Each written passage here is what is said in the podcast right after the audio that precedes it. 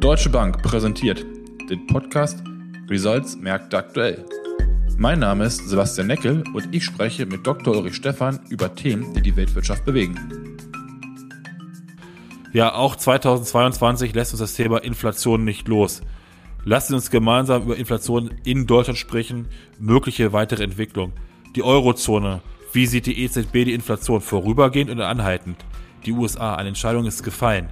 Zinsleitschritte sind geplant. Und Polen, Ungarn, Tschechien. Inflation und Zentralbankpolitik. Was erwarten wir für 2022? Ja, herzlich willkommen in 2022, äh, liebe Zuhörerinnen und Zuhörer, lieber äh, Dr. Ulrich Stephan. Ich freue mich, dass äh, du heute wieder dabei bist. Ich hoffe, dass auch du gut in das neue Jahr reingekommen bist und dich auf die nächsten Episoden unseres Märkte aktuell freust, auf unseren Podcast und ähm, dass du uns vielleicht auch in diesem Jahr die eine oder andere dann hoffentlich auch positive Überraschung aus den Märkten mal mitbringst. Positiv überrascht hat uns leider, glaube ich, äh, ehrlich gesagt, die Inflation nicht. Das ist ein Thema geblieben. Wenn wir auf Deutschland gucken, die ersten Schätzungen des Statistischen Bundesamts für die Inflation Gesamtjahr 2021 liegt bei 3,1 Prozent. Wenn wir uns angucken, die Dezemberinflation 2021 gegenüber Vorjahresmonat bei plus 5,3 Prozent, also die Teile zeigen weiterhin ganz steil nach oben. Wir hatten das Thema Lieferengpässe immer besprochen, aber mich würde mal interessieren, wie stark sind denn eigentlich die Treiber gewesen der, ja, ich sag mal, Erhöhung der Mehrwertsteuer, die ja wieder auf 19 Prozent hochgegangen ist und vor allem auch die CO2-Abgabe von 25 Euro pro Tonne Kohlendioxid in 2021 und was bedeutet das für 2022? Ja, ähm, ich wünsche natürlich auch allen ein hervorragendes Jahr 2022. Danke, ähm, Sepp, ich bin gut soweit drüber gekommen und ich hoffe auch alle unsere Hörer. Die Inflation hat tatsächlich am Ende äh, des letzten Jahres nochmal überrascht. Es waren doch einige Ökonomen, die, äh, ich würde schon fast sagen, gehofft hatten, dass die Dezemberzahl ein wenig niedriger sein könnte als die Novemberzahl. Das hat sich als Irrtum äh, herausgestellt. Äh, die von dir genannten 5,3 Prozent waren eben ein weiterer Anstieg. Die Basiseffekte, die wir dann in diesem Jahr jetzt erleben werden, und du sprachst ja vor allen Dingen an die Mehrwertsteuererhöhung, ähm, die wir im letzten Jahr dann gesehen haben, die war ja ein halbes Jahr lang gekürzt worden im zweiten Halbjahr 2000 20 ähm, und dann eben wieder reingekickt. Dieser Effekt fällt jetzt natürlich dann raus. Das macht wohl ein gutes Prozent aus bei der Inflation. Die CO2-Preise, also sozusagen administrative Kosten oder Preise steigen weiter. Hier hat aber sich die Bundesregierung für einen kleineren Schritt entschieden, als der ursprünglich geplant worden war. Dazu muss man wissen, dass die äh, Preise sich am europäischen Markt äh, eben am Markt bilden. Dort äh, sind die Preise für CO2-Emissionen ja auch deutlich höher als in Deutschland. Hier werden sie administrativ von der Politik gesetzt und hier haben wir also einen kleineren Anstieg gesehen. Das sollte dann im Vergleich zu dem etwas höheren Anstieg im letzten Jahr auch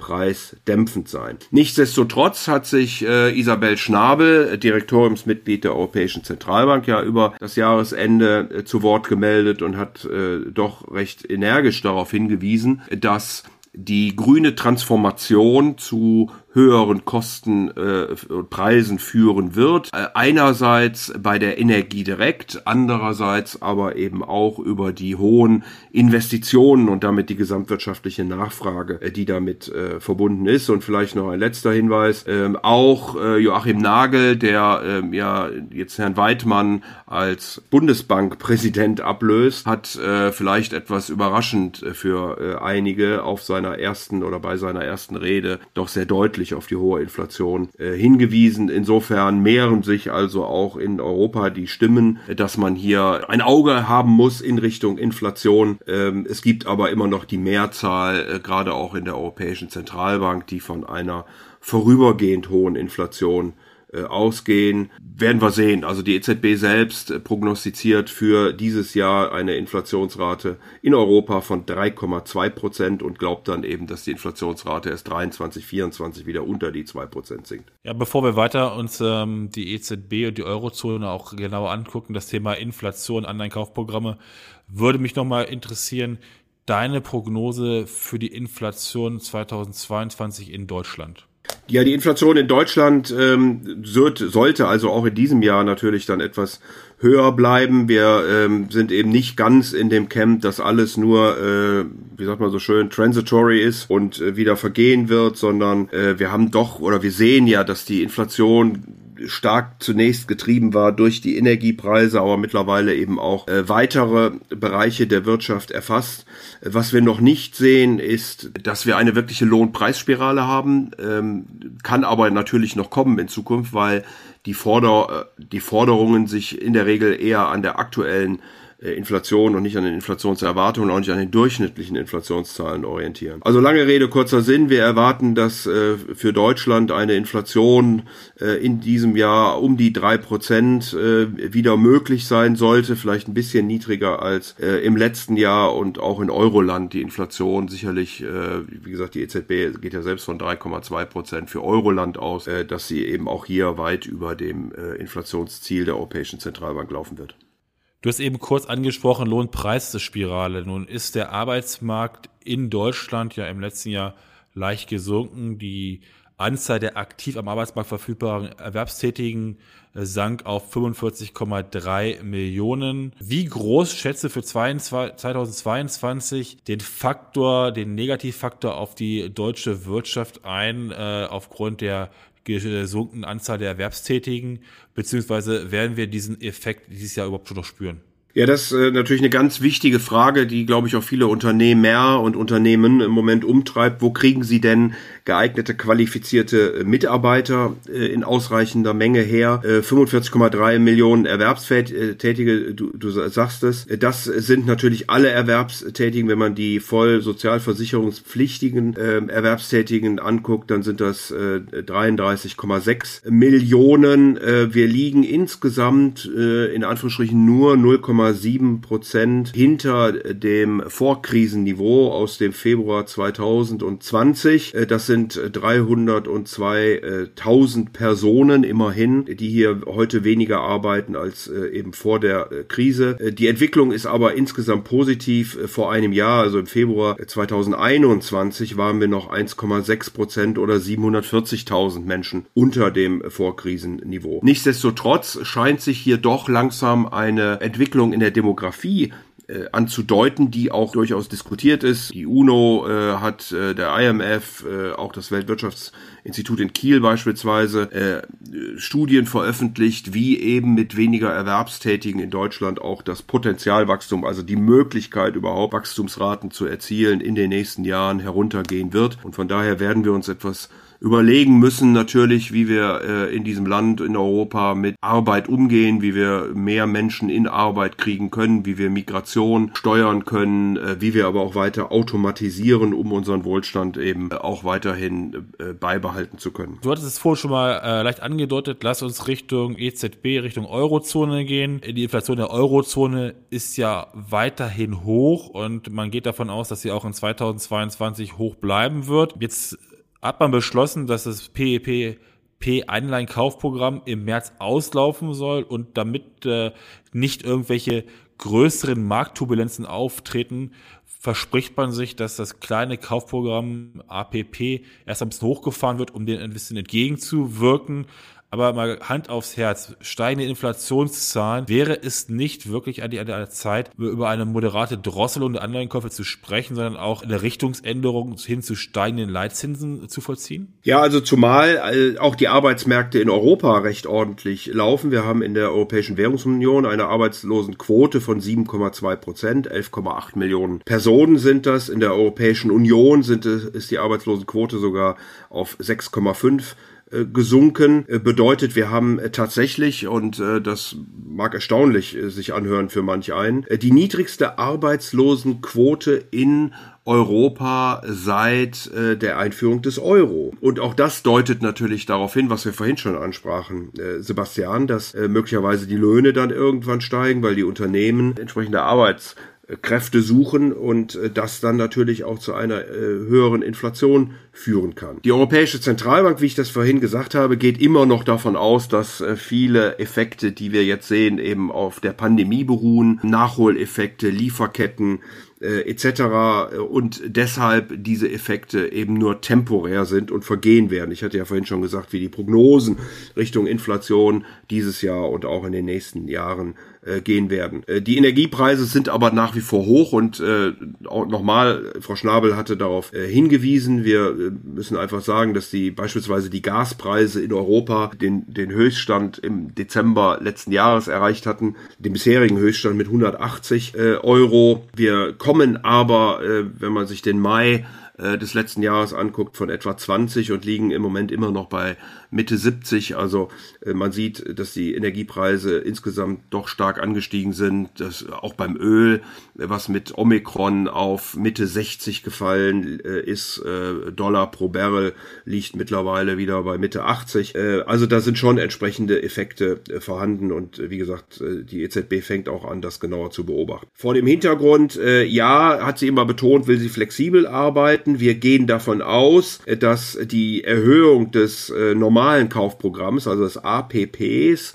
auch nur vorübergehend sein wird im nächsten Jahr. Äh, unter dem Strich sollte die Europäische Zentralbank deutlich weniger Anleihen, nämlich weniger als 500 Milliarden in diesem Jahr kaufen, als sie im letzten Jahr gekauft hat. Da waren es noch über eine Billion Euro an Staatsanleihen, insbesondere die sie hier äh, in ihre Bücher genommen hat. Ich würde mal annehmen, dass sie möglicherweise 2023 dann über die sogenannte Deposit Rate, also über die Einlagesätze, die insbesondere die Banken treffen, bei der Europäischen Zentralbank nachdenken könnte. Das ist dann eher ein technischer Zinsanhebung und ob der und wann sich der Refinanzierungssatz denn verändern wird, äh, da glaube ich ehrlich gesagt im letzten Jahr noch nicht dran. Dann müsste die Europäische Zentralbank tatsächlich ihre Prognosen ändern und glauben, dass diese hohen Inflationszahlen eben nachhaltig sind und nicht nur das Jahr 2000 21 und 22 betreffen, sondern eben auch Richtung 2023 fortfolgende gehen sollten. Ja, in den USA, die Fed hat ja ein bisschen anderen Blick auf die Inflationszahlen, äh, ist ja jetzt auch bei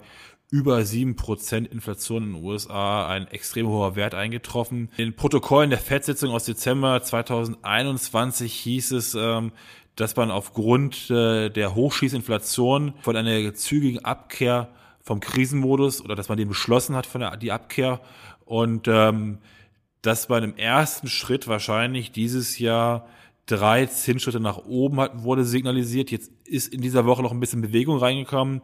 Es gab etliche, die sich auch für vier Zinsschritte ähm, oder auch für vier Zinsschritte ausgesprochen haben. Wie groß siehst du ja, die Chance, beziehungsweise, dass wir wirklich vier Zinsschritte sehen. Ähm, und auf der anderen Seite muss die FED nicht neben den Zinsschritten auch dafür sorgen, dass ihre Bilanz doch deutlich verkleinert wird. Ja, also da hat sich schon eine sehr bemerkenswerte Entwicklung und äh, das ist eben auch spannend äh, jetzt für die Diskussion, die wir gerade über die EZB geführt haben, ob die EZB auch irgendwann diese Erkenntnis in, in der Intensivität erfährt, wie das die, die FED im Moment, also die amerikanische Notenbank tut. Im November, Anfang November hatte äh, Chair ähm, Jerome Powell noch davon gesprochen, dass die Inflation eben auch nur vorübergehend sei. Er hat dann äh, im Laufe des Novembers gesagt, dass er nicht mehr in diesem ähm, vorübergehenden Camp äh, drin ist. Äh, das Protokoll der Dezember-Sitzung zeigt, dass die amerikanische Notenbank eben nicht nur über äh, die Rückführung des Kaufprogramms, nicht nur über Zinserhöhungen, sondern auch über ein Abschmelzen der Bilanz nachdenkt.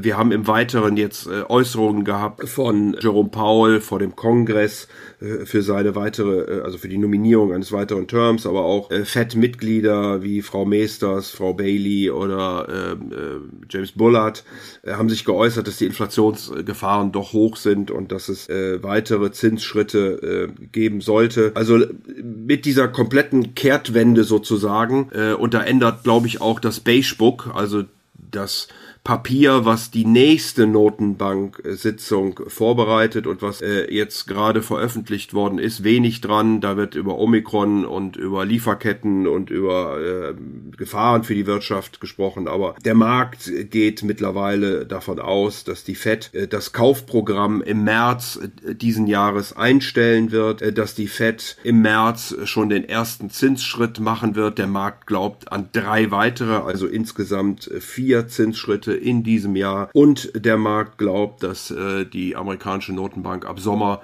äh, des Jahres dann anfängt, tatsächlich rücklaufende Anleihen nicht wieder äh, anzulegen, beziehungsweise oder möglicherweise sogar aktiv Anleihen verkaufen könnte und damit dann eben die Bilanz abschmelzen. Also im Gegensatz zur Europäischen Zentralbank, die immer noch in dem Camp ist, alles vorübergehend und wir halten die Füße stramm, ist man in Amerika doch mittlerweile relativ aggressiv was die Geldpolitik und äh, den Kampf gegen die Inflation angeht. Du wirst wahrscheinlich jetzt sagen, äh, Sepp, hättest du mal in Volkswirtschaft in der Uni ein bisschen besser aufgepasst, aber ist es nicht eigentlich so, wenn Zinsen steigen, dass letztlich die Währung aufwerten sollte. Warum sehen wir momentan Euro-Dollar-Kurse eher mal Richtung 1,15 laufen? Ja, weil der Markt natürlich guckt, ähm, was, was wird denn passieren? Und der Markt hat ja völlig richtig reagiert, indem der Dollar im letzten Jahr sehr stark gelaufen ist, weil man eben darauf spekuliert hat, dass die Fed diese äh, Kehrtwende hinlegen wird. Und ähm, das ist dann ganz klassisch mit eben dann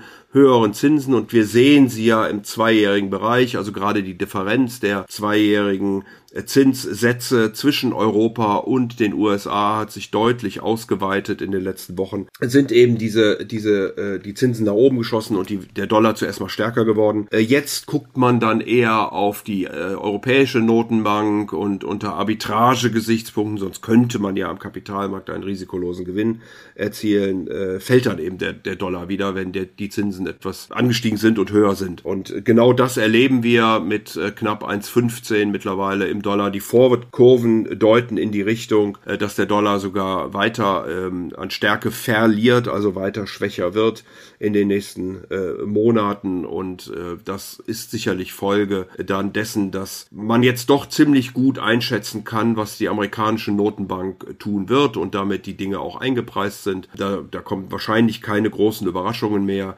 Äh, die Augen der Welt werden jetzt auf die Europäische Zentralbank gerichtet sein und da wird äh, Frau Lagarde äh, tatsächlich ein Meisterstück in diesem Jahr oder mehrere Meisterstücke hinlegen müssen, wenn sie es schafft, das Ganze also ohne Turbulenzen und in großer Ruhe zu managen und die Forward Guidance entsprechend zu machen, also die Märkte darauf vorzubereiten, wie der die Geldpolitik in Europa sein wird. Wir wird Argus Augen genau auf das Argument gucken, was du vorhin gesagt hast, müsste nicht eigentlich die Europäische Zentralbank auch aktiver gegen die Inflation vorgehen. Was bedeutet das für deine Euro-Dollar-Prognose für Jahresende? Ja, wir sind ja schon länger in dem, äh, genau aus den genannten Gründen, äh, eher äh, beim Dollar etwas äh, zurückhaltender und äh, haben ja da die 1,20 draufstehen. Vielleicht ist das ein bisschen aggressiv, das weiß ich nicht, aber vor dem Hintergrund würde ich schon erwarten, dass der, also dass auch die, die Forward hier die Märkte recht haben und dass der Dollar schwächer gehen wird im, im Vergleich zu heute. Ja, bin ich mal gespannt. Äh, wir haben ja auch in unserem Gespräch mit vielen Unternehmerinnen und Unternehmern. Äh, das Thema Prognose. Bin gespannt. Gerne würden wir uns darüber freuen, wenn Sie, die hier zuhören, uns auch mal vielleicht Ihre Jahresendprognose zukommen lassen würden, kurzfristig. Und ähm, wir würden überlegen, wenn Corona vorbei ist, äh, dann könnte ich mir durchaus vorstellen, dass mal gemeinsames Mittagessen auch drin wäre. Lass uns weiter gucken Richtung Osteuropa. Wir hatten jetzt gerade darüber gesprochen, Inflation großes Thema, natürlich globales Problem. Wir haben darüber gesprochen, dass die Europäische Zentralbank noch so ein bisschen zurückhaltend ist, dass die Amerikaner jetzt aber schon mehr oder weniger ja vier Zinsschritte prognostiziert haben für dieses Jahr. Zentralbanken, die letztes Jahr schon aktiv gewesen sind und ich denke mal dieses Jahr wahrscheinlich auch noch aktiv sein werden, ist Polen, Ungarn, Tschechien. Polen hat ja im Verhältnis zu den anderen beiden Zentralbanken doch relativ lange verharrt, bis sie sich so durchgerungen haben, die Leitzinsen anzuheben. Nun hat man das aber auch getan und äh, letzte Woche kam nochmal richtig Fahrt drauf, indem man in einer vorgezogenen Sitzung die Zinsen um 0,5 Prozent nach oben angehoben hat und so ein Leitzins aktuell bei 2,25 ähm, erzielen. Ungarn liegt leicht drüber mit 2,4 Prozent, Tschechien mit 3,75 auch noch drüber. Was erwartest du für die weitere Leitzinsentwicklung in den drei Ländern auf der einen Seite und auf der anderen Seite, wie hoch siehst du das Risiko oder schätzt du das wirtschaftliche Risiko für diese drei Länder ein? Weil der wichtigste Handelspartner, äh, die Europäische Union und damit auch zum Großteil die Eurozone, also die Eurozone, über die spreche ich jetzt gerade, ja wahrscheinlich dieses Jahr noch keine Leitzinsen anheben wird. Und ähm, ist ja die Frage, wie kann man den Export dann in die Eurozone weiter hochhalten? Ja, das ist ja eine Frage der, der Währungskonstellation äh, dann. Äh, wichtig ist, und das erwarten wir ja auch, dass sich die Eurozone ökonomisch weiter äh, erholt. Ähm, wir werden, äh, das haben wir auch immer gesagt, im ersten Quartal noch Schwierigkeiten sehen. Omikron, Lieferketten, No-Covid-Strategie in China über die Olympiade, die ja im Februar noch kommen wird. Also das wird noch ein bisschen ruckeln, aber danach sollte sich auch die Eurozone und Europa äh, recht gut äh, erholen. Nachholeffekte die Lieferketten langsam wieder besser werden etc. pp. Und dann hast du natürlich am Ende das gleiche Spiel, äh, was wir vorhin beim Dollar äh, diskutiert haben. Äh, die Währungen, äh, Slotty, Forint und äh, Krone äh, sind schon relativ stark geworden äh, in diesem Jahr. Das ist noch nicht sehr alt, das gebe ich gerne zu. Äh, aber ist der Forint äh, von 150 Währungen, die beispielsweise Bloomberg anguckt, äh, die stärkste äh, gegenüber dem Euro. Also das äh, muss man sich dann auch auf der Zunge äh, zergehen lassen. Also auch hier ist äh, mit der Spekulation, mit dem Zinstrend, äh, werden die Währungen zuerst mal stark und äh, wir würden dann äh, sogar im Jahresverlauf erwarten mit einem stärkeren Blick auf die Europäische Zentralbank, dass äh, dieses zu einem Stopp kommt, beziehungsweise die Währungen sogar möglicherweise etwas schwächer werden könnten. Nichtsdestotrotz sind natürlich die Inflationszahlen in Ungarn, Polen, Tschechien äh, relativ hoch, äh, zwischen, zwischen rund sieben und neun Prozent, je nachdem in welches Land man guckt. Die Leitzinsen werden wohl weiter angehoben werden. Ähm, du hast gesagt, Polen hängt da hinterher, deswegen erwarten wir da auch den größten Schritt nochmal 150 Basispunkte äh, Anhebung auf 3,75 dann in den nächsten sechs Monaten. Äh, die Tschechei möglicherweise nochmal 100 Basispunkte in den nächsten äh, sechs Monaten und äh, Ungarn äh, ja sicherlich etwas weniger, vielleicht noch ein Zinsschritt dann von 50 Basispunkten. Aber weitere Zinserhöhungen wegen der hohen Inflation äh, in diesen Ländern und äh, wie gesagt vor dem Hintergrund der Erholung in der Europäischen Union und vor dem Hintergrund, dass äh, diese Währungseffekte eben in der Regel dann losgehen, wenn man eben auf diese Zinserhöhungen spekuliert und sie nachlassen, wenn die Zinsen oben sind, erwarte ich da keine großen Verwerfungen in diesen Ländern. Ja, Uli, vielen Dank, dass du dir heute wieder die Zeit genommen hast. Ähm ich habe es angefangen mit, wir sind aus der, mit der Inflation aus dem letzten Jahr reingekommen, in dieses Jahr gestartet, Inflation geht weiter, spannende Themen, äh, Zentralbankpolitik, Zinsanhebung, Rückfahrung, Anleihenkaufprogramme. Ich glaube, die nächsten Wochen werden weiterhin sehr, sehr spannend sein. Von daher lade ich Sie alle ein, mit unseren Kollegen der Deutschen Bank auch regelmäßig im Dialog dazu zu, ste zu stehen. Äh, wenn Fragen sind, natürlich auch gerne an uns richten, ähm, damit äh, wir gemeinsam weiterhin gut ins Jahr laufen und äh, ein gutes gemeinsames Jahr verbringen. Vielen Dank.